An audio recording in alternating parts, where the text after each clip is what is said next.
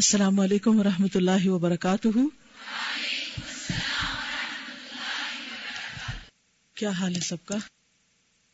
اعوذ باللہ من الشیطان الرجیم۔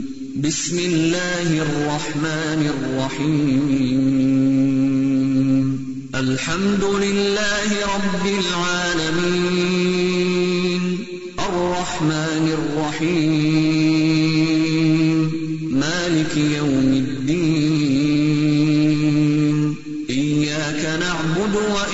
وإياك نستعين اهدنا الصراط المستقيم صراط الذين أنعمت عليهم غير المغضوب عليهم ولا الضالين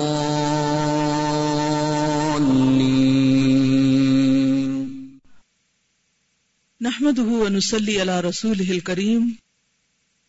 اما بعد فاعوذ بالله من الشيطان الرجيم بسم الله الرحمن الرحيم رب اشرح لي صدري ويسر لي امري واحلل عقدة من لساني يفقهوا قولي فصل نمبر 72 72 پیج 327 ارادے اور نیت کا شرک۔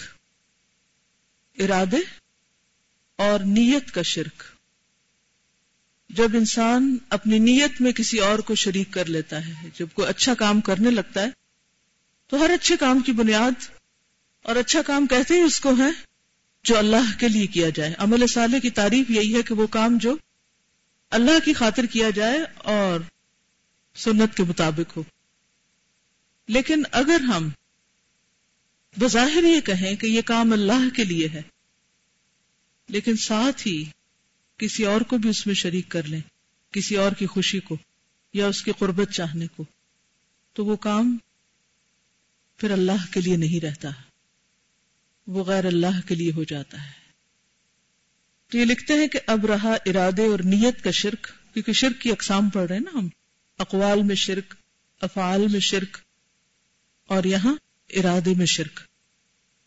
تو یہ ایک ایسا سمندر ہے جس کا کنارہ ہی نہیں۔ یعنی جس کا احاطہ کرنا ہی مشکل ہے۔ سوال یہ ہے کہ اس شرک سے کیسے نجات مل سکتی ہے؟ کیونکہ ہر شخص یہ سوال ضرور کرتا ہے اور ہر ایک کو اس میں ضرور مشکل پیش آتی کوئی شخص یہ نہیں کہہ سکتا کہ میرا ارادہ ہمیشہ ون ہنڈریڈ پرسینٹ یہ میری نیت پوری کی پوری اللہ کے لیے خالص ہے۔ اللہ کے لیے کرتے ہیں لیکن پھر اور خیالات آ جاتے ہیں۔ شیطان کچھ اور بسوں سے ڈال دیتا ہے۔ تو ہر مخلص شخص اس معاملے میں پریشان رہتا ہے۔ تو لکھتا ہے کہ ہر وہ شخص جو اللہ تعالی کے سوا کسی دوسرے کے ارادے اور نیت سے عمل کرے، کسی کام سے، تقرب الہی کے سوا یعنی اللہ کی قربت چاہنے کے علاوہ کسی دوسرے کے تقرب کی نیت کرے۔ کہ میں یہ کام کروں تو فلاں کا مقرب بن جاؤں گا، اس کا منظور نظر بن جاؤں گا، اس کا محبوب بن جاؤں گا۔ اپنے کسی عمل کا کسی اور سے بدلا چاہے۔ یعنی کام بظاہر دین کا ہو، لیکن اس کا سلا کسی شکل میں بندوں سے چاہے۔ کسی شکل سے مراد کیا ہے؟ مثلا تعریف چاہنا ریکگنیشن چاہنا، نام چاہنا، شہرت۔ جزا، بدلہ، تقرب، کچھ بھی۔ سمجھ لیجیے کہ اس نے اپنے عمل اور کام میں، اپنے ارادے اور نیت میں غیر اللہ کو شریک کر لیا۔ مثلا یہاں ہم سب آ کر بیٹھے ہم سب کو پھر یہ دہرانا چاہیے۔ پھر یاد کرنا چاہیے کہ ہم صرف اللہ کے لیے آئے۔ یعنی اس کی جزا، ریوارڈ بدلا صرف اللہ سے چاہتے ہیں۔ کیسے پتا چلے کہ ہم اللہ ہی سے چاہتے ہیں؟ وہ اس طرح کہ جب ہم اللہ کے لیے نکلتے ہیں تو امتحان ضرور ہوتا ہے، آزمائش ہوتی کسی نہ کسی شکل میں۔ جب کوئی مشکل پیش آتی ہے تو اس وقت ہمارا رویہ، ہماری سوچ کیا ہوتی ہے؟ جب کوئی رکاوٹ پیش آتی ہے تو ہم کیا سوچنے لگتے ہیں؟ مثلا آپ یہاں آئے ہیں اور یہاں آنے میں کئی رکاوٹیں ہو سکتی ہیں، مشکلات ہو سکتی مثلا یہی کہ کسی نے ہمیں پوچھا نہیں، کسی نے ہمارا خیال نہیں رکھا۔ ہم جو سمجھ کر گئے تھے یا جو ایکسپیکٹ کیا تھا، وہ پورا نہیں ہوا، وہ ایکسپیکٹیشن پوری نہیں ہوئی۔ تو ایسی صورت میں انسان جب اللہ کے لیے نکلا ہے تو پھر اس وقت یہ سوچنے لگے کہ آئندہ مجھے نہیں آنا۔ اگر آپ اللہ کے لیے آئے ہیں تو پھر بیچ میں نفس کہاں سے آ گیا؟ نظر کس چیز پر ہونی چاہیے کہ کیا اس سفر سے اللہ کی قربت میں اضافہ ہوا؟ اللہ پر ایمان میں اضافہ ہوا؟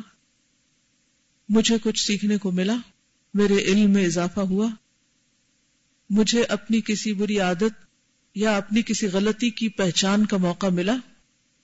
اگر یہ مقاصد پورے ہو گئے تو میرا یہاں آنا یا بیٹھنا فائدے سے خالی نہیں ہوا۔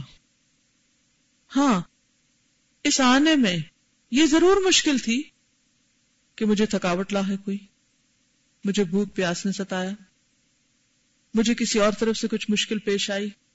مجھے اس طرح کا ویلکم نہیں ملا جو میں چاہتی تھی۔ تو یہ سب چیزیں کس سے تعلق رکھتی ہیں؟ ہماری ذات سے۔ ہم سوچے کہ کیا ہم اسی لیے آئے تھے؟ یہ میں سب سے کہہ رہی ہوں۔ یہ نہیں کہ جو دور سے سفر کر کے آئے کہ انہی سے میرا خطاب ہے۔ سبھی سے یہ بات کریں، خود اپنے لیے بھی، کہ کیا میرے یہاں آنے کا مقصد یہی تھا؟ اللہ کے راستے میں جب بھی کوئی نکلا ہے، تو اس کو مشکل ضرور پیش آئی ہے۔ لیکن اہل ایمان ان ساری مشکلات کے سلے اور بدلے میں کیا چاہتے ہیں؟ بتائیے آپ۔ صرف اللہ کی رضا، اللہ کی رضا نہیں، صرف اللہ کی رضا۔ مثلا سورت التوبہ۔ اللہ تعالیٰ فرماتے ہیں، یا ایوہ الذین آمنوا اتقوا اللہ وکونوا مع الصادقین۔ آیت نمبر 119 ہے۔ اے لوگو، جو ایمان لائے ہو، اللہ کا تقوی اختیار کرو اور سچے لوگوں کے ساتھ ہو جاؤ، ان کے ساتھ رہا کرو۔ یعنی اچھی صحبت اختیار کرو۔ کیونکہ انسان تنہا نہیں رہ سکتا، اسے انسانوں کی کمپنی چاہیے ہوتی ہے۔ اور ہر انسان کہاں سے کیسے پہچانا جاتا ہے؟ اپنے دوستوں سے، کہ وہ کن لوگوں کے ساتھ اٹھتا بیٹھتا ہے؟ کن لوگوں کے بیچ میں اپنے آپ کو کمفرٹیبل فیل کرتا ہے؟ اس کی میل ملاقات کن لوگوں سے ہے؟ وہاں سے اس کے دین، ایمان، اس کی محبتوں اور اس کے طور طریقوں کا اندازہ لگایا جا سکتا ہے کہ اس کی پسند کیا ہے، چاہت کیا ہے؟ کیا وہ کسی سے اس کے مال کی بنا پر ملتا ہے؟ یا کسی سے کسی اور مفاد کی وجہ سے ملاقات کرتا ہے؟ وہ کس کو پسند کرتا ہے؟ کس کے ساتھ رہنا چاہتا ہے؟ تو اللہ سبحانہ و تعالیٰ نے ایک کرائٹیریا دے دیا۔ کیا؟ کس کے ساتھ رہا کرو؟ سچ کی تلاش میں رہو۔ سچے لوگوں کے بیچ میں رہو۔ کیونکہ جب انسان سچے لوگوں کے ساتھ ہوتا ہے تو اس کو سچ کی عادت ہو جاتی۔ اور اگر وہ جھوٹے لوگوں کے بیچ میں ہو، منافقت والے لوگوں کے بیچ میں ہو، جن کا ظاہر اور باطن فرق ہو تو پھر اس کے اندر بھی کیا آتا ہے؟ وہی کوالٹیز آنے لگتی، منافقت آنے لگتی۔ پھر فرمایا، ما كان لأهل المدينة ومن حولهم من الأعراب أن يتخلفوا عن رسول الله ولا يرغبوا بأنفسهم عن نفسه۔ اہل مدینہ کو اور مدینہ کے ارد گرد جو آراب رہتے ہیں، انہیں یہ بات زیبا نہیں دیتی۔ کہ وہ رسول اللہ صلی اللہ علیہ وسلم کے پیچھے رہ جائیں اور اپنی ذات کو ان کی ذات پر ترجیح دیں۔ کیونکہ کچھ لوگ مخلص مومن ہوتے ہوئے بھی غزب تبوک میں پیچھے رہ گئے تھے۔ تین طرح کے لوگ تھے نا۔ ایک تو وہ کہ جنہوں نے پکار پر فوراً ہی لبیک کہی۔ سابقون السابقون۔ دوسرے وہ کہ جنہوں نے لبیک تو کہی لیکن ذرا ٹھہر کے تھوڑا پیچھے رہ گئے۔ جیسے ابو خیفما انصاری تھے۔ جب سب لوگ جا رہے تھے، ان کا اچھا میں بھی جاتا ہوں۔ اتنے میں اپنے باغ گئے۔ ٹھنڈا سایہ تھا، ٹھنڈا پانی تھا۔ بیوی نے کھجوروں کا خوشہ لا کے رکھ دیا پاس، کھانے لگے۔ کھاتے کھاتے خیال آیا کہ اللہ کے رسول صلی اللہ علیہ وسلم تو تین سو میل دور کا سفر کریں، اس گرمی میں، اس مشقت میں، اور میں یہاں بیٹھ کر کھجورے کھاؤں اور سائے کا مزہ لوں۔ تو ایک دم ان کے اندر ایک تکلیف اٹھی اور فوراً ہی تیز رفتار اونٹلی لی اور کسی طرح مارے پڑے وہاں آپ کے ساتھ پہنچ گئے۔ کونو ما صادقین پر عمل کر لیا۔ کچھ لوگ ایسے تھے کہ جن کو یہ خیال تو آیا لیکن گئے نہیں۔ جن میں وہ تین صحابی، مرارہ بن ربی اور ہلال بن امیہ کاب بن مالک۔ نبی صلی اللہ علیہ وسلم جب واپس آئے تو پھر ان کے ساتھ جب سوشل بائک آؤٹ ہوا تو اس پر ان کی توبہ کا اعلان ہوا۔ اس کے علاوہ باقی جو لوگ تھے وہ تو تھے منافقین مدینہ کے اندر۔ لیکن بعض اوقات اہل ایمان سے بھی کمی کوتا ہو جاتی اہل ایمان ہونے کے باوجود۔ تو اللہ سبحانہ تعالیٰ نے بعض انسٹرکشن دے دی کہ یہ نہیں ہو سکتا، یہ ہونا ہی نہیں چاہیے کہ تم اللہ کے رسول کو تو جہاد پہ بھیج دو اور تم خود گھر بیٹھ رہو یا اپنے آپ کو ان پر ترجیح دو۔ کیوں؟ وائی ذالک بانہم لا يصيبهم ظمأ ولا نصب ولا مخمصة في سبيل الله ولا يتؤون موطئا يغيظ الكفار ولا ينالون من عدو نيلا الا كتب لهم به عمل صالح. ان الله لا يضيع اجر المحسنين. کیونکہ ایسا نہیں ہوتا کہ اس راستے میں پیاس، تھکاوٹ اور بھوک پہنچے یعنی اللہ کے راستے میں، اور انسان کہیں کوئی قدم رکھے۔ یعنی اس راستے میں نکلے اور کفار کو غزب ناک کرے یا دشمن سے جا ملے یعنی صرف نکلنا بھی اور پھر مقابلہ بھی۔ کوئی بھی صورت ہو سکتی غزب تبوک میں تو مقابلہ نہیں پیش آیا تھا۔ صرف لوگ پہنچے ہی تھے، امتحان بڑا سخت تھا، لیکن آگے جنگ نہیں ہوئی، جنگ کے بغیر ہی کامیاب ہو کر واپس لوٹے۔ فرمایا کہ اللہ کتب الحم بھی امر ان صالح، مگر ان کے ہر قدم پر ان کے لیے نیکی لکھ لی جاتی۔ تو انسان جب اللہ کے راستے میں نکلتا ہے تو ہر قدم پر اس کے لیے نیکی لکھ لی جاتی ہے۔ ان اللہ لا اجر المحسنین۔ اللہ محسنوں کا اجر ضائع نہیں کرتا۔ ولا ينفقون نفقتا صغیرتا ولا کبیرتا۔ اور نہ کوئی چھوٹی چیز خرچ کرتے اور نہ بڑی۔ ولا يقطعون وادیا اور نہ کوئی وادی پار کرتے۔ الا کتب لهم مگر ان کے لیے سب لکھ دیا جاتا ہے۔ اجر۔ لیجزیہم اللہ احسن ما كانوا يعملون تاکہ اللہ ان کو ان کے اعمال کی بہترین جزا دے۔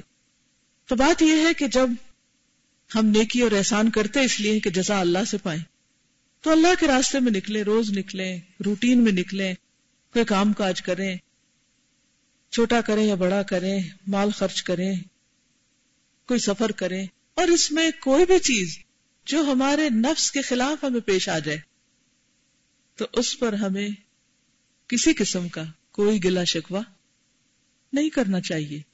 کیوں؟ اس لیے کہ ہم انسانوں کے لیے نہیں نکلے۔ کسی انسان سے اپنی عزت اور تعظیم چاہنے کے لیے نہیں نکلے۔ وہ ان کا فرض ہے۔ وہ اپنا فرض ادا کرے کہ وہ مہمان کا اکرام کرے لیکن ہمارا فرض کیا ہے؟ کہ ہم اپنی نیت کو صرف اللہ کے لیے خالص کر لیں۔ اور اگر کسی راستے میں یعنی اللہ کے راستے میں کوئی مشقت آئے بھی، تو بھی اس سے باز نہ آئے اس کام سے رکے نہیں۔ جبھی کیا ہو سکتا ہے جبھی یہ کام ہو سکتا ہے کہ وما کان المؤمنون لینفروا کافا فلولا نفر من كل فرقة منهم طائفة طائفة ليتفقهوا في الدين ولينذروا قومهم اذا رجعوا اليهم لعلهم يحذرون۔ عام انسان تبھی بچ سکتے ہیں جب خاص انسان اللہ کے راستے میں نکلے، دین کی اسپرٹ ان کے اندر آئے اور پھر جا کر دوسروں کے اندر بھی وہی روپوں کے۔ اور یہ کام جب ہی ہو سکتا ہے جب انسان کی نیت صرف اور صرف اپنے رب کے لیے خالص ہو جائے۔ اور اس راہ میں وہ کسی سے کسی بھی قسم کی بھلائی، احسان اور فائدے اور تعریف کسی بھی قسم کی اس کی توقع نہ رکھے۔ بلکہ اس کو اپنے لیے این سعادت کا ذریعہ سمجھے کہ اللہ نے مجھے چنا ہے، مجھے موقع دیا، مجھے توفیق دی، مجھے صلاحیت دی ہے۔ حضرت ابراہیم علیہ السلام کا دین حنیف جس کی اتباع کا اللہ نے اپنے تمام بندوں کو حکم دیا ہے۔ فتبی ملت ابراہیم حنیفا اور بار بار آتا نا، وما کانا من المشرقین بت تو انہوں نے کبھی پوجے ہی نہیں تھے۔ یہاں بتوں کی شرک سے اجتناب اور بیزاری کی بات نہیں ہے صرف۔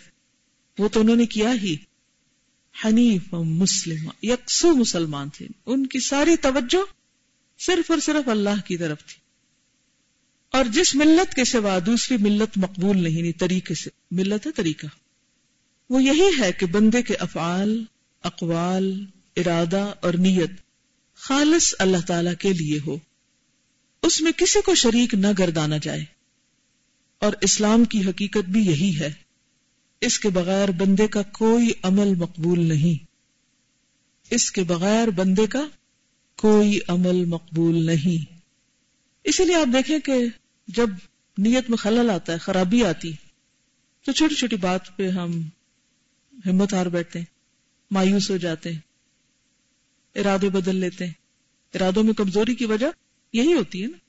استقامت نہیں ہوتی، ثابت قدمی نہیں ہوتی۔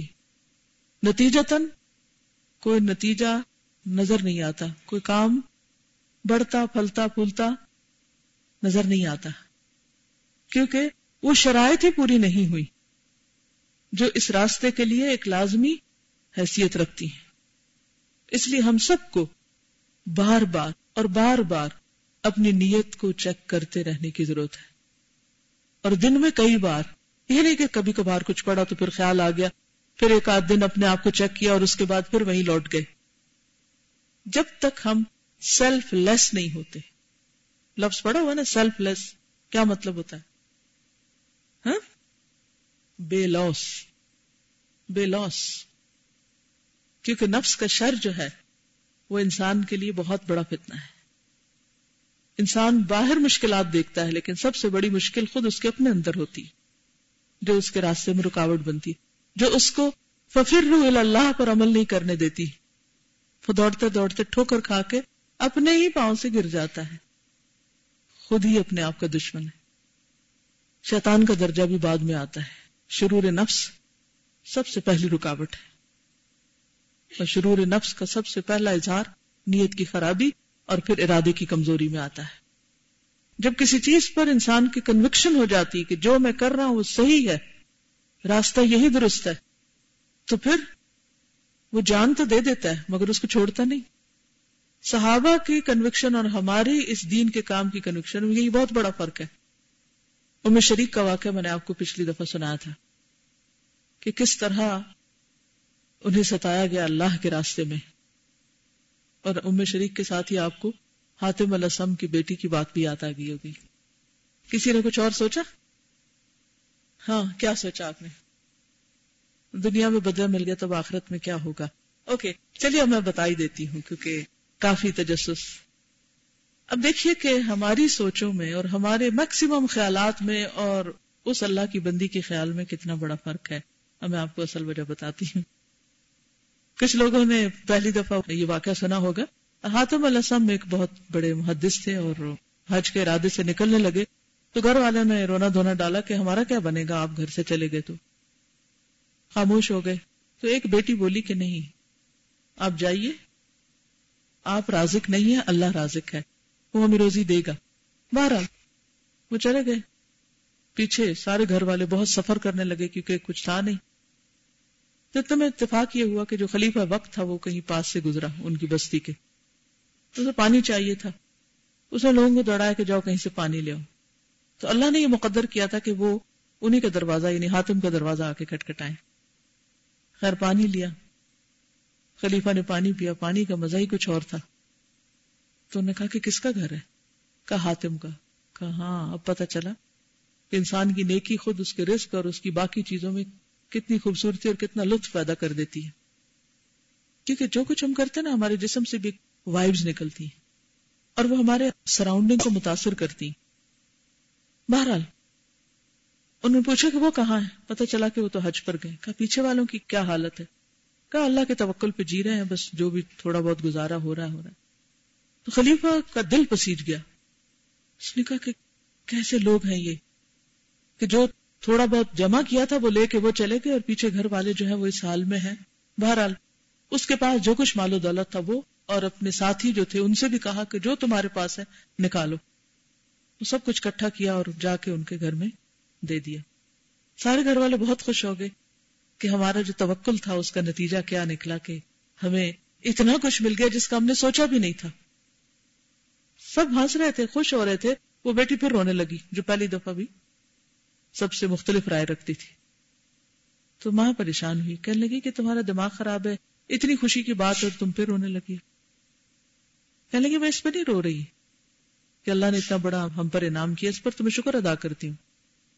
میں سوچ یہ رہی ہوں کہ اگر ایک انسان نے ہمارے حالات جان کر ہمارے ساتھ اتنا بڑا احسان کیا ہے تو وہ رب وہ رب جو رحمان اور رحیم ہے، اگر وہ ہماری طرف رحمت کی نظر سے دیکھے اور قیامت کے دن جب رحمت کی نظر سے دیکھے گا، تو کیا کچھ عطا نہیں کرے گا؟ تو مجھے وہ دن یاد آ گیا کہ اس دن جس پر اللہ کی نگاہ رحمت پڑ گئی، جس پر اس کی نظر رحمت ہو گئی، پھر وہ کامیاب ہو گیا۔ اللہ کے نیک بندے ہمیشہ جب بھی انہیں دنیا کی کوئی نعمت ملتی ہے تو وہ فوراً کیا سوچتے آخرت کا کیا ہوگا؟ کیا یہ وہاں بھی ملے گا؟ جس کے دل میں بھی خوف خدا ہوتا ہے جس کے دل میں بھی آخرت کی فکر ہوتی ہے، اس کو جب کوئی نعمت ملتی ہے تو وہ اسی خیال سے روتا ہے کہ اللہ کہیں ایسا تو نہیں کہ دنیا میں ہی سب کچھ مل جائے۔ ہمارے ایمان کا، یقین کا، توکل کا، اچھے اعمال کا بدلہ یہی تو نہیں کہیں ملنے لگا۔ وہاں کے لیے کیا ہوگا؟ اور تیری نظر رحمت وہاں کے لیے چاہیے، کیونکہ اس کا یقین یہ تھا کہ یہ سب کچھ صرف اللہ کے کرنے سے ہوا ہے۔ یہی توحید خالص ہے کہ جب بھی کوئی کامیابی انسان کو ملے اچھا اگر ہم ہوتے تو ہمارا کیا ریئیکشن میں نے کہا تھا نا، یہ جو میں ہے نا اس وقت، میں نے کہا تھا نا کہ ایسا ہوگا، لہذا دیکھو، یہ ہو گیا نا، لہذا میری بات سچی ہوئی نا۔ دیکھو نا میں کتنی نیک ہوں، دیکھو میں کتنی تقوی والی ہوں۔ دیکھو مجھے کیسا کیسا الہام ہوتا ہے، دیکھو میری قابلیت۔ دیکھ لیا نا، میں جو کہتی ہوں وہ سچ ہوتا ہے۔ جب ایسی کوئی نیکی یا ایسی کوئی نعمت سامنے آتی ہے، اس وقت بھی میری میں نہیں نکلتی۔ میں تو پہلے کہہ دیا تھا۔ میں تو پہلے سے جانتی ہوں۔ مجھے تو پتا تھا ایسے ہونا ہے۔ فوراً ہماری کوشش کیا ہوتی ہے کہ اس چیز کا کریڈٹ خود لے لیں اور خود کو منوا لیں۔ دیکھ لو پھر ہم کتنے نیک ہیں۔ یہ میں نکلتی نہیں ہے۔ اس سے ہم باہر نہیں آتے۔ اور یہی سب سے بڑی ہماری مشکل ہے۔ کیوں نہیں ایسا ہوتا کہ پہلا خیال اللہ کی رحمت کی طرف جائے؟ اسی مقصد کو اچیو کرنا ہے۔ کہ یہ چیز لاشعوری طور پر اور شعوری طور پر اور آٹومیٹیکلی کیا ہو جائے؟ کہ خود کریڈٹ لینے کا شوق ختم ہو جائے اور ہر چیز اور ہر رحمت کا سورس اللہ رب العزت کو بتایا جائے حاضا من فضل ربی لیبلونی اشکر ام اکفر یہ میرے رب کے فضل سے ہے۔ اس نے مجھے آزما لیا کہ اب اس نعمت کو پا کر میں شکر ادا کرتا ہوں۔ یعنی اس کا احسان مانتا ہوں یا نہ شکری کرتا ہوں۔ اصل شکر یہی ہے کہ سب سے پہلے محسن کے احسان کا اعتراف ہو کہ سراسر اسی نہیں دیا اسے کے کرنے سے ہی ہوا ہے۔ اور اس کے بعد باقی باتیں تو چلتی رہتی ہیں۔ لوگ خود ہی کہتے ہیں کہ دیکھا نا فلاں نے کہا تھا تو اس کی بات سچی ہو گئی۔ وہ کہتے نہیں جو کہتے، اس وقت بھی پھولنے کی ضرورت نہیں۔ اس وقت بھی اندر استغفار کرے کہ اللہ، تو ہی توفیق دیتا ہے۔ تیری ہی توفیق سے انسان کو یہ کہنے کا بھی موقع ملتا ہے۔ اگر اس کی توفیق نہ ہو تو ہم ہم یہ بات سوچ سکتے ہیں۔ ہم نے تجربہ کر کے دیکھ لیا نا۔ ہمیں تو نہیں خیال آیا۔ تو بات یہ ہے کہ اصل اخلاص یہ ہے کہ انسان جو کچھ کرے اللہ کے لیے کرے اور پھر اس کی نظر ہمیشہ آخرت پر ہو۔ آخرت کی جزا پر، کیونکہ وہ ہمیشہ رہے گی۔ حضرت ابراہیم کا دین حنیف، جس کی اتباع کا اللہ نے اپنے تمام بندوں کو حکم دیا ہے اور جس ملت کے سوا دوسری ملت مقبول نہیں، وہ یہی ہے کہ بندے کے افعال، اقوال، ارادہ اور نیت خالص اللہ تعالی کے لیے ہو۔ اس میں کسی کو شریک نہ گردانا جائے۔ اور اسلام کی حقیقت بھی یہی ہے، اس کے بغیر بندے کا کوئی عمل مقبول نہیں۔ ومن يبتغ غير الإسلام دينا فلن يقبل منه۔ فلن يقبل منه وهو في الآخرة من الخاسرين۔ اور جو شخص اسلام کے علاوہ کسی دوسرے دین کو چاہے گا، تو وہ اس سے دوسرا دین قبول نہیں کیا جائے گا، اور آخرت میں وہ نامرادوں میں سے ہوگا۔ دوسرا دین سے مراد کیا؟ جیسے شرک۔ یہی وہ ملت ابراہیمی اور ملت اسلام ہے جس نے اس سے منہ مو موڑا، وہ سب سے بڑا بے وقوف ہے۔ اسی کے بارے میں آتا نا وہ میں یرغب ام ملت ابراہیم اللہ منصف نفسا وَلَقَدْ اصْطَفَيْنَاهُ فِي الدُّنْيَا وَإِنَّهُ فِي الْآخِرَةِ لَمِنَ الصَّالِحِينَ۔ اوکے سبحانك اللهم وبحمدك نشهد ان لا اله الا انت نستغفرك ونتوب اليك السلام علیکم ورحمۃ اللہ وبرکاتہ۔